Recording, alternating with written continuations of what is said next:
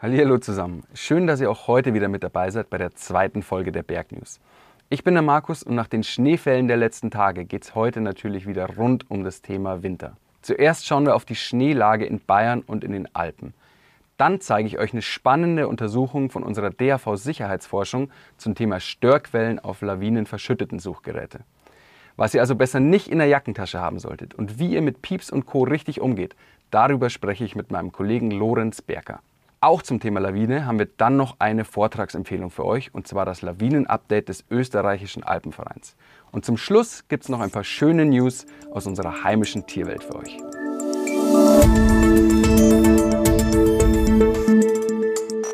Die letzte Woche war ja schon etwas Besonderes. Der Winter hat uns in den letzten Tagen unglaubliche Schneefälle beschert und in vielen Teilen Südbayerns und in den Alpen sind sogar Rekorde gefallen. In München zum Beispiel. Hier fielen am letzten Wochenende 45 cm Neuschnee. Das ist Dezemberrekord. So viel Schnee ist im Dezember in München noch nie gefallen seit Beginn der Aufzeichnungen Anfang der 1930er Jahre. Einige Skifans haben deshalb den Olympiaberg kurzfristig für ein paar Schwünge genutzt. Doch nicht nur in der Stadt, sondern auch in den Bergen sind die Bedingungen für Frühwinter bereits fantastisch und wir dürfen auf eine gute Tourensaison hoffen. Aber, und das ist jetzt wirklich wichtig, die Lawinensituation in den Bergen ist derzeit angespannt. Der Lawinenlagebericht Tirol gab letztes Wochenende teilweise Lawinenwarnstufe 4 aus. Das ist die höchste Lawinenwarnstufe für TourengeherInnen. Und auch die Medien haben in den letzten Tagen wieder einige Lawinenunfälle gemeldet, darunter leider auch mit einem Toten.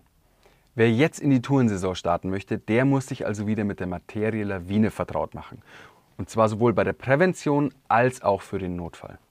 Und auch ich habe meine Ski am Wochenende wieder aus dem Keller geholt und dabei hatte ich das hier in der Hand. Ein lawinenverschütteten Suchgerät.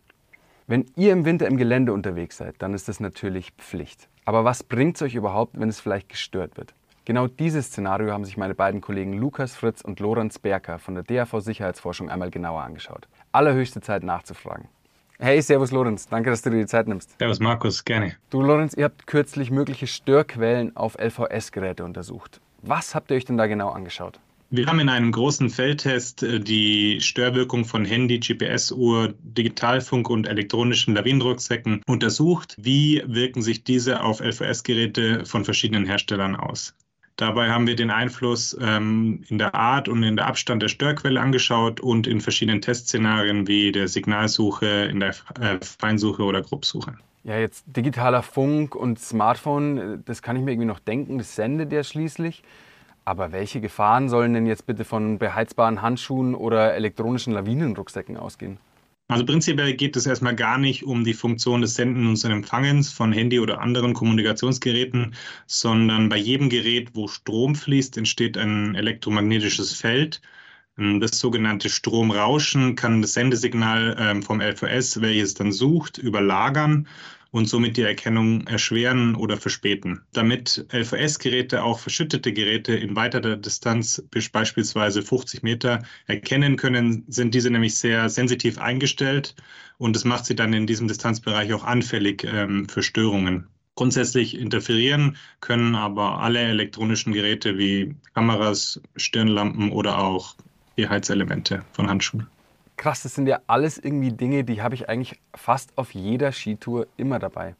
Aber jetzt mal kurz und schmerzlos. Was ist denn so der größte Signaltöter? Das kann ich pauschal nicht so beantworten. Prinzipiell ist es mal so, je höher der Energieverbrauch eines Gerätes ist, umso höher ist auch die potenzielle Störwirkung, die er hat. Ein modernes Smartphone, äh, die wir dabei haben, sind nun mal hochtechnische Geräte und dementsprechend ähm, sehr störproblematisch. In unserem Test waren die zum Beispiel beim nahen Abstand ähm, so problematisch, dass eine Heranführung an den Sender gar nicht erst möglich war. Auch beim Abstand von 25 Zentimetern kam es beim FOS-Gerät dann erst zu spätem Signalerstempfang und weiteren Störungen. Wir haben uns auch genauer eine GPS-Uhr angeschaut, die sehr starke Auswirkungen hat, wenn sie an derselben Hand wie das FOS getragen wurde. Ähm, da kam es gehäuft zu falschen Richtungsanzeigen und falsch positiven Signalen, die auch Geistersignale genannt werden. Das ist ein Prozess, das emittierte Signale von der Elektronik fälschlicherweise als verschüttete auf dem FS angezeigt werden. Und das ist natürlich sehr irritierend. Aber heißt es jetzt dann für mich, dass ich mein Handy auf der Skitour zu Hause lassen muss, oder wie? Nee, das musst du nicht. Das Smartphone gehört ja auch zur erweiterten Notfallausrüstung, aber es gibt halt ein paar Dinge zu beachten. Auf was muss ich denn darin letztendlich achten, damit ich möglichst da keine Interferenz mit dem LVS-Gerät bekomme? Also ganz grundsätzlich äh, kann man sich äh, der bereits etablierten 2050-Regel merken. Das heißt, im Sendemodus müssen Störquellen mindestens 20 cm Abstand zum Lawinensuchgerät haben und im Suchmodus mindestens 50 cm.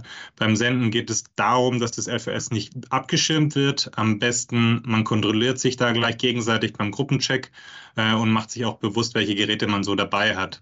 Auch Jacken mit äh, Folien, Metall- oder Magnetelementen oder sonstiger Elektronik sollte auf keinen Fall über dem LVS-Gerät getragen werden. Im Fall einer Verschüttung, also beim Suchen mit dem LVS, ist die Störwirkung dann noch problematischer. Ähm, je weiter der Abstand ähm, zur äh, Störquelle, desto geringer die Störwirkung. Bei 50 Zentimetern ist die Störwirkung oft sehr gering, aber nicht ganz auszuschließen. Wenn ich ein elektronisches Gerät wie das Handy dann im vorderen Jackenbereich verstaut habe, kann ich den empfohlenen Abstand von den 50 Zentimetern in der Praxis äh, nicht wirklich einhalten. Und wenn man dann auf Nummer sicher gehen will, sollte man also das Handy in der Gruppe an eine nicht suchende Person übergeben oder ausschalten.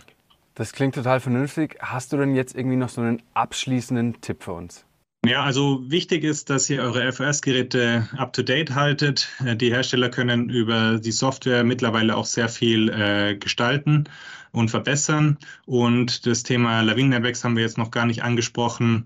Hier äh, auch wichtig, äh, einige Systeme kann man updaten und sollte man auch updaten, denn das verringert die Störwirkung, die wir getestet haben, maßgeblich. Cool, das heißt für uns immer up-to-date bleiben. Vielen Dank, Lorenz. Gerne, Markus. Ja, der Ernstfall, der tritt hoffentlich erst gar nicht ein und man kann sein eigenes Risiko natürlich durch sorgfältige Tourenplanung und durch defensives Verhalten im Gelände erheblich beeinflussen. Aber wie geht es überhaupt und auf was muss ich denn alles achten im Winter in den Bergen? Wir haben da eine Empfehlung für euch, mit der ihr euch auf den neuesten Stand der Dinge bringen könnt. Der österreichische Alpenverein veröffentlicht jedes Jahr sein Lawinen-Update und auch jetzt ist es bald wieder soweit. Am 13. Dezember um 19 Uhr gibt es die Veranstaltung im Livestream und zwar auf dem YouTube-Profil des österreichischen Alpenvereins. Der Bergführer und Leiter der Bergsportabteilung des österreichischen Alpenvereins, Michael Lacher, beleuchtet zweieinhalb Stunden die Lawinenereignisse des letzten Jahres. Ziel des Ganzen ist es, vermeidbare Unfälle zu identifizieren und einen Blick für Gefahrenmuster zu bekommen. Aber der Vortrag bietet auch jede Menge Praxiswissen für TourengeherInnen. Also wie funktioniert die Notfallausrüstung, wie gehe ich beim LVS-Check vor und, und, und. Der Winter ist eben nicht nur eine sehr schöne, sondern auch eine anspruchsvolle Zeit. Nicht nur für uns, sondern auch für andere Bewohner der Alpen. Gerade die Tiere haben es im Winter nicht leicht. Wenn das Wetter rau und die Nahrung knapper wird, dann ziehen sich Birkhuhn, Schneehase, Gams und Co. zurück. Sie beschränken ihre Aktivität auf ein absolutes Minimum und halten sich wirklich nur da auf, wo es auf engstem Raum Nahrung und Schutz vor Feinden und Kälte gibt. Damit sie den Winter gut überstehen, müssen wir alle mithelfen. Denn nicht selten überschneiden sich ihre Lebensräume mit unseren alpinen Tourengebieten. Deshalb ist es gerade jetzt in dieser sensiblen Zeit besonders wichtig, dass wir umsichtig in den Bergen unterwegs sind. Ein aufgeschrecktes Tier mag für uns ein seltenes Naturerlebnis sein, für das Tier bedeutet die Flucht aber wirklich hohen Stress und einen Energieverlust, der sogar tödlich enden kann. Aus diesem Grund gibt es vom DAV ausgewiesene Waldwild-Schongebiete, die mit der ersten Schneelage, also spätestens jetzt, gelten. Alle Infos zu den Schongebieten findet ihr auf alpenverein.de. Bitte helft mit, meidet die Lebensräume der Tiere und gebt ihnen die Chance, gut durch den Winter zu kommen. Dass die Tiere übrigens manchmal auch selbst zusammenhalten, das scheint gerade ein besonderer Gast im Nationalpark Berchtesgaden zu beweisen. Dort werden vom Landesbund für Vogel- und Naturschutz seit 2021 jedes Jahr ein Paar Bartgeier ausgebildet. Der größte Vogel der Alpen ist in Bayern eigentlich schon seit 130 Jahren ausgerottet. Und Ziel der Initiative ist es jetzt, ihn zurückzuholen und ihn mit seinen Artgenossen aus Südosteuropa bis hin zur Türkei zu vernetzen. Und genau das scheint jetzt zu fruchten. Aktuell ist nämlich ein wilder Junggeier zu Besuch im Nationalpark Berchtesgaden.